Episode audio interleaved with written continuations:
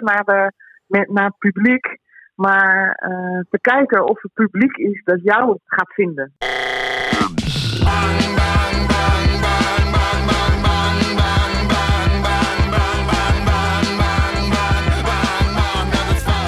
Welkom bij aflevering 7. Weet je nog dat we het een paar afleveringen geleden hadden over kritische gedachten? Van die gedachten die in de weg kunnen zitten om nieuwe dingen te doen of iets nieuws te proberen. Vandaag aan de telefoon Karin Brugman en zij is specialist in het omgaan met dit soort gedachten. Zij traint en coacht mensen en gebruikt daarbij de Voice Dialogue methode. In deze methode werkt zij met deze gedachten alsof het aparte personen in je hoofd zijn waar je een gesprek mee kunt hebben. Naast dat Karin hier mensen in begeleidt, schrijft ze er ook met een aantal andere mensen boeken over. Samen met, uh, met mijn collega's heb ik twee boeken geschreven. Ik en mijn ikke en het boek Coachen met Voice Dialogue. En nu ben ik een poging aan het wagen om een uh, boek in mijn eentje te schrijven. En haar kritische stem vindt dat ze al veel te lang bezig is met haar eigen boek. Nou, daar doe ik dus al heel lang over. Dit nieuwe boek wat ze nu in haar eentje aan het schrijven is, gaat over het conflict tussen hoe je denkt dat je moet zijn en hoe je bent. Het is eigenlijk een boek voor als je niet het maximale uit jezelf wil halen en als je niet de betere versie van jezelf wil worden, maar gewoon eigenlijk de versie die je, die je bent. Karin is al een paar jaar aan dit boek aan het schrijven. Het begon ooit als een boek over huilen en nu is ze dus hierop aanbeland. Het proces van schrijven heeft daar al veel bloed, zweet en geld gekost. En ik heb, uh, ben daar ook al wat geld aan kwijt, want ik heb allemaal mensen ingehuurd die me dan kunnen helpen bij het uh, schrijven. Dus uh, voorlopig heb ik er alleen nog maar kosten aan gehad. Naast al deze kosten geeft het proces van schrijven ook vaak heel veel plezier. Broeden op zinnen of ontdekken hoe het zit maar ze ziet zichzelf vooral eigenlijk als een enorm worstelende schrijver. Van die schrijvers die maar worstelen met hun boek. En dat, dat je ook denkt, ik hoop maar dat niemand ernaar vraagt. Van is het al af en vordert het? Of waar gaat het nou over? Omdat ik daar eigenlijk geen goed antwoord op kan geven. Of dat ik dan denk dat mensen denken, oh ja, dat is zo'n eindeloos project dat nooit afkomt. En het worstelen zit ook in, uh, als je in, in uh, dingen schrijven en dan de volgende keer uh, het teruglezen en dan denken, oh, hmm, dit moet beter of, of, of, dit is het toch niet. Weer gaan herschrijven of eindeloos uh, boeken van anderen gaan lezen, omdat die daar dan iets moois over zeggen. Ja, zo blijf je worstelen. Karin zit in het schrijfproces dus te vaak vast in zoeken naar perfectie. Ze heeft een groot verlangen om precies wat ze denkt op papier te zien staan. Op zo'n manier dat het voor de lezers helemaal perfect te volgen is. Het is denk ik ook het, de perfectie tussen wat ik zelf weergeven en proberen te kijken door de ogen van de lezer. Precies dat goede woord vinden, dat misschien uh, en niet genoegen nemen met dat, dat, dan, uh, met dat wat er staat. Door deze perfectieworsteling gaat het schrijven heel traag. Veel teksten verdwijnen in de prullenbak of in een groot schrijfarchief. Ik heb inmiddels boeken vol met teksten waar heel lastig is om nog een rode draad in uh, aan te brengen die er wel is. Uh, dus de structuur voor mij gaat verloren. En ik probeer die structuur natuurlijk wel aan te brengen door dan hoofdstukken indeling te maken. Nou, hoofdstuk 1 is dit, de inleiding is dat. Maar dan op een of andere manier, als ik schrijf, verdwijnt dat weer.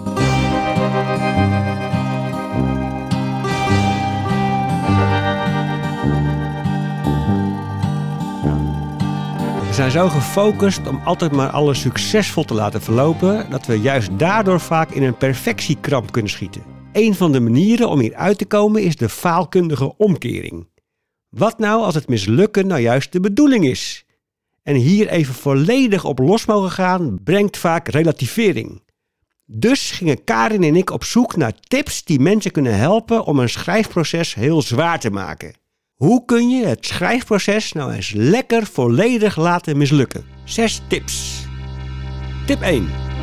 Zoek veel afleiding, zoals huishoudelijke taken. Dat helpt enorm om je schrijfproces te vertragen. Terwijl je gaat uh, schrijven, ook om je heen te kijken of er niet rommel eerst moet worden opgeruimd. Was die moet worden ingezet terwijl je schrijft, dan uh, gebeurt er ook nog iets nuttigs uh, terwijl je bezig bent. Computer ordenen, je huis ordenen, je bureau ordenen. Dus dat zijn allemaal dingen om het te vertragen. Tip nummer 2. Veel teruglezen en vooral veel mierenneuken op teksten en woorden. En dan ga je schrijven en dan uh, zou ik het vaak teruglezen en dan uh, ja, heel lang bezighouden met een woord dat misschien ook een ander woord kan zijn. Of een zinsconstructie of een vast spelfouten verbeteren. En dan kan je allemaal woordjes vervangen. Is het nou, schrijf je nou we of schrijf je nou ik? Of schrijf je nou je?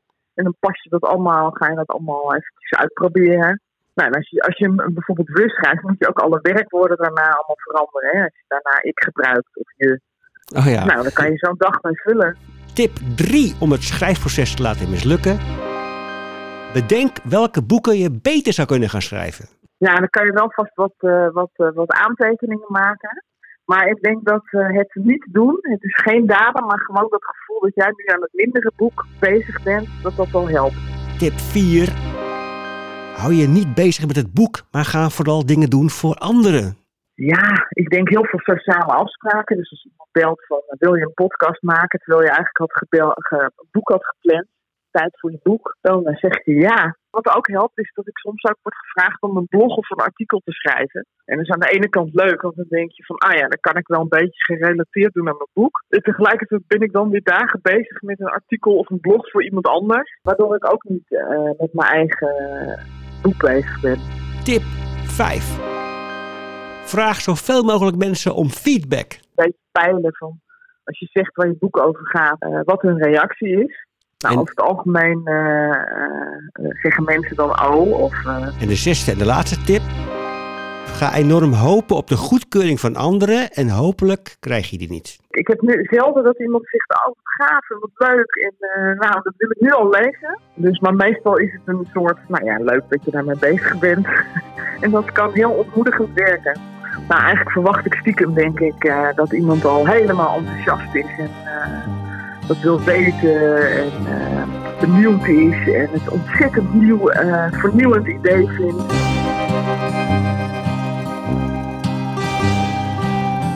Karin snapt opeens door deze tips dat ze in een vergelijkbaar proces zit met waar ze een boek over aan het schrijven is. En ik realiseer me, misschien is het een soort parallelproces. Hè? Want ik zeg, dat het boek gaat over dat je niet de ideale versie van jezelf moet worden. Maar genoegen neemt met de versie die je bent. En dat geldt natuurlijk ook een beetje voor het boek. Blijkbaar vind ik het moeilijk om genoegen te nemen met dat wat ik dan eh, op dat moment maak. En, en, Ja. en hoe doe je dat dan? Hè? Want dat is dan, dan, dan ook gelijk misschien een omkering. Van, hoe, hoe doe je dat dan? Hoe kun je nou eigenlijk genoegen nemen met wat je maakt en gewoon schrijven? Ja, ik vind het een lastige vraag. Als ik het antwoord wist, had ik het misschien al gedaan. Eh, maar ik denk toch het doelen, plannen en eh, het stoppen. Want dit is een hoofdstuk en het is nu af.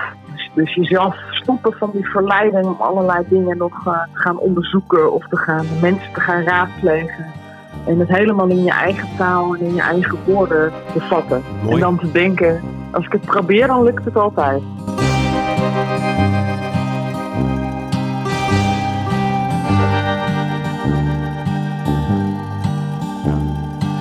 Weet je nog, dat ik aan het begin van deze aflevering vertelde dat Karin als coach en trainer werkt met de Voice Dialogue methode? We gingen in het gesprek even een fantasiewereld in waarin het mogelijk was dat Karin zichzelf zou kunnen coachen. En mocht je niet meer weten wat nou die Voice Dialogue coachingsmethode ook alweer was, Karin legt het even uit. dan ga je eigenlijk alle stemmen, alle, eh, eh, dus de stem die zegt van oh dit is een mooie tekst, of de stem die zegt nou dat is niks, of je moet het nog verbeteren, of de stem die zegt kom op opschieten, eh, maak nou dat boek af. Die, die kun je allemaal beschouwen als aparte personen in jezelf, waar je ook echt een gesprek mee kunt hebben. Die kun je eigenlijk apart in een ruimte zetten, of op een stoel zetten. En daar kun je eigenlijk eh, dan eh, een ontmoeting mee hebben. Oké, daar gaat hij dan. Karin gaat zich inbeelden hoe het zou zijn als ze zichzelf op haar Voice Dialogue spreekuur zou krijgen. Met welke subpersonen in haar zou ze gaan werken? Ze vertelde dat ze allereerst met de schrijver aan de slag zou gaan. Ik denk dat ik, eh, als ik ehm, eh, de schrijver in mij eh, zou coachen, dat zou ik dan zien als een subpersoon. Hè, als, als een subpersoon die in mij leeft.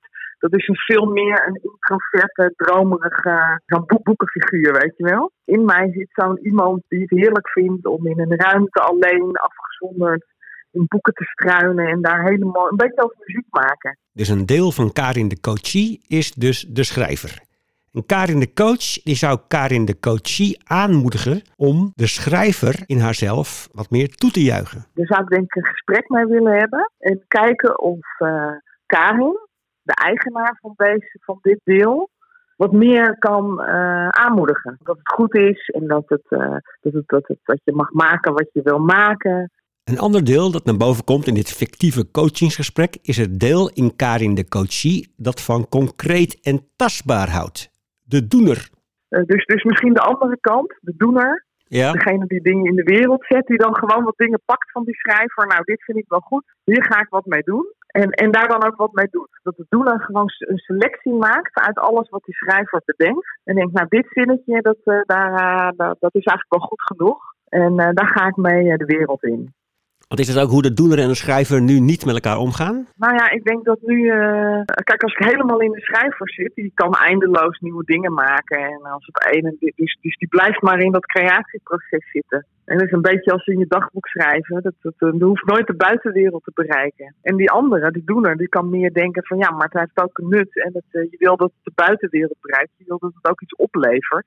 Je wil ook dat het een boek wordt dat gaat verkopen. Het is misschien een beetje zoals op sommige bureaus. Je hebt creatieven, weet je, op zo'n reclamebureau die eindeloos kunnen, dingen kunnen bedenken. En je hebt degene volgens mij die dan gewoon daar iets van maken. Nou, zo is het denk ik een beetje. Dus misschien moet ik dat meer toestaan. Dat er dan gewoon delen gebruikt worden van, uh, van de schrijver en niet alles. Ja. En, misschien, en ook misschien dat het een beetje vervormt. Jij zei als coach dus die, die delen dus uh, eigenlijk ja, zeg maar blootleggen. Ja, ja. Dus ik zou twee delen dan uh, spreken van mezelf. En terwijl ik dit zit te vertellen, merk ik van, het is natuurlijk ook de kritische stem, die het niet goed genoeg vindt. Hè, van uh, de tekst moet beter, of dit hiermee zeg je niet, of dit begrijpen mensen niet. En daaronder zit natuurlijk een soort gevoeligheid ja, dat je helemaal volledig begrepen wil worden. En ik denk dat het daar misschien ook over moet gaan met de behoefte dat je helemaal uh, 100% uh, begrepen moet worden. En Ja. anders dan is het kwetsen.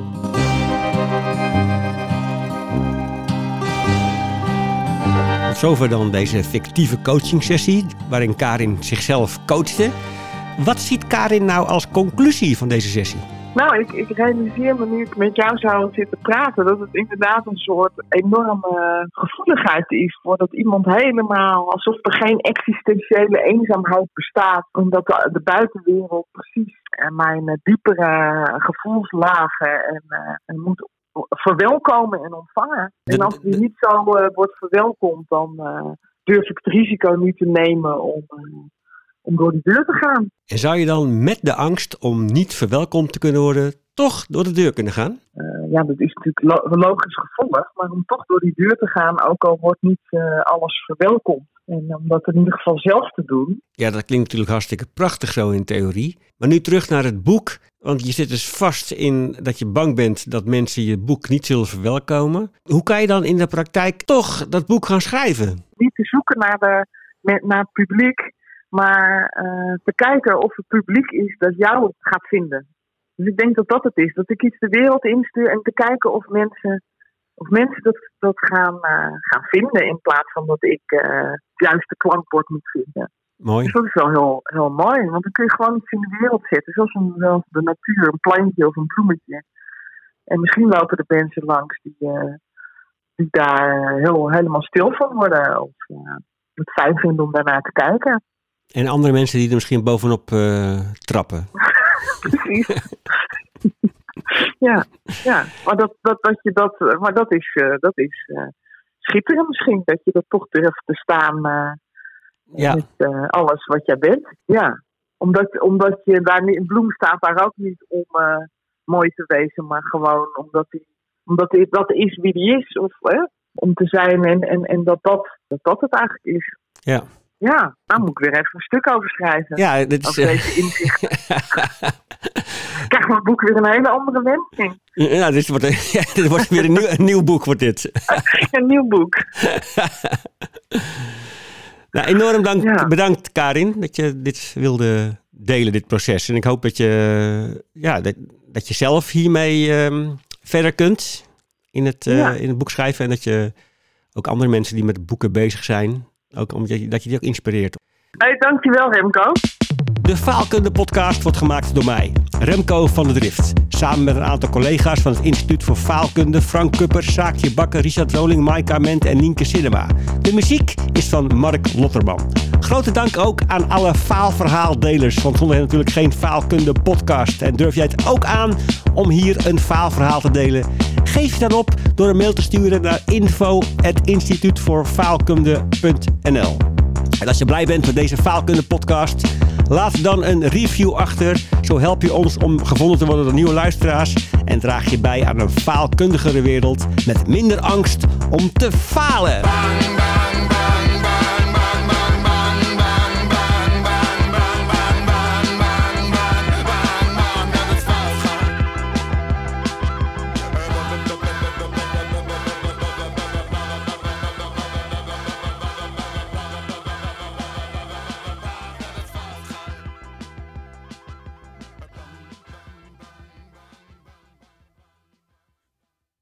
Ja, mijn naam is Lucas Verstaveren.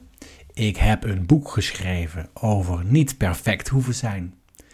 Uh, nou, je, je hebt hier het eerste exemplaar voor je. Ja, de inhoudsopgave moet je niet echt naar kijken, want er is al wat aan veranderd. Uh, dus het staat niet allemaal precies zo in het boek. Nee, hoofdstuk 1 gaat over uitstelgedrag. Maar ja, daar had ik gewoon niet zo'n zin om daaraan te beginnen. Dus dat uh, staat er nog niet in. Uh, hoofdstuk 2 gaat over perfectionisme. Daar staat nog wat in de aantekeningen, wat in de kantlijn, die ik nog moet doorvoeren. Maar ja, daar haalde ik niet meer voor de deadline. Dus uh, dat komt dan nog.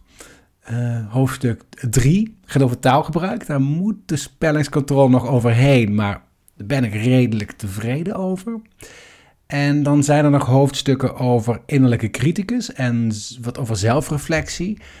Maar die vond ik zelf nog niet goed genoeg, dus die heb ik ook weggelaten. Er staat nog een appendix bij met wat praktische thuisopdrachten. Uh, daar twijfelde ik wel wat over, want ik dacht, hij heeft vast al een keer door iemand anders gedaan.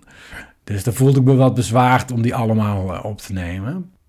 Nee, er zijn er nog niet zoveel van verkocht, maar daar ben ik op zich wel blij mee, want een uh, echt een goed verkopende bestseller, dat zou natuurlijk veel te perfect zijn.